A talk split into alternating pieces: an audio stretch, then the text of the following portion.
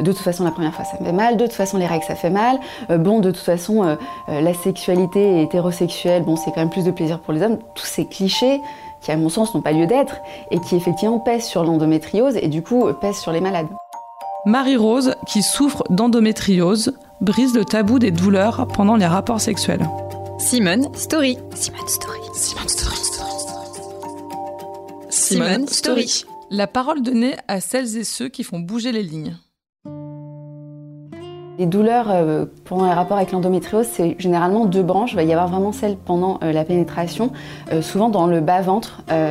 vraiment, on a l'impression qu'il y a quelque chose qui tape au fond.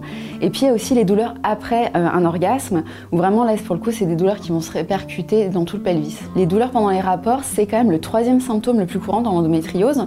et pourtant, si vous dites aux gens endométriose, ils vous répondront infertilité, alors que l'infertilité n'est même pas dans le top 5 des, des symptômes les plus fréquents.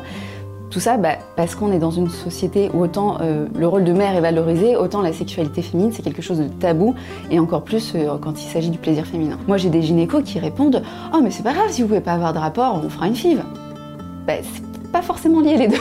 quand on rencontre un nouveau partenaire, il faut expliquer tout ça. C'est bien sûr que c'est pas facile, bien sûr qu'il y a toujours des moments de doute, des moments d'inquiétude. Moi j'en ai qui me disent mais mon copain, je lui dis qu'on a un rapport sans pénétration, pour lui c'est pas un rapport. Il y a aussi, je pense, euh, un besoin dans notre société de revenir sur tout ça parce que quand vous regardez le Kama Sutra en version originale, déjà toutes les parties ne sont pas consacrées au rapport sexuel et même dans toute la partie consacrée au rapport sexuel, sur les dix chapitres, il y en a beaucoup qui ne sont pas consacrés à la, pénétration.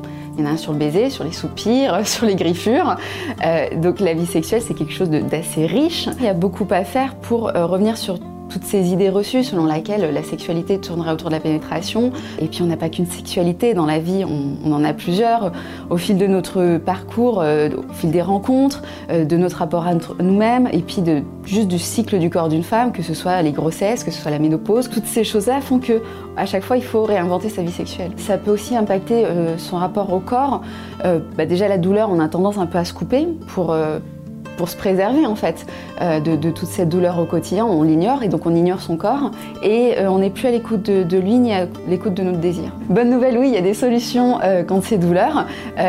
alors c'est des solutions qui sont un peu techniques, il va falloir un peu travailler, que ce soit avec des étirements, des exercices de yoga, de la kiné, de l'ostéopathie. Il faut vraiment trouver ce qui correspond à chacun parce que bah, chaque endométriose est différente, chaque personne est différente, chaque sexualité est différente.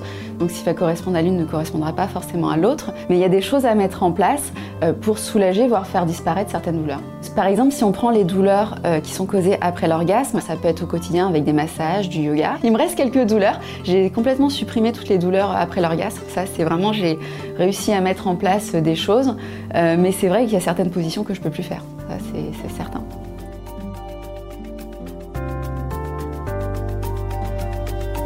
C'était le podcast Simone. Retrouvez-le tous les mardis et jeudis et abonnez-vous sur votre plateforme d'écoute préférée pour ne manquer aucun des épisodes. À bientôt!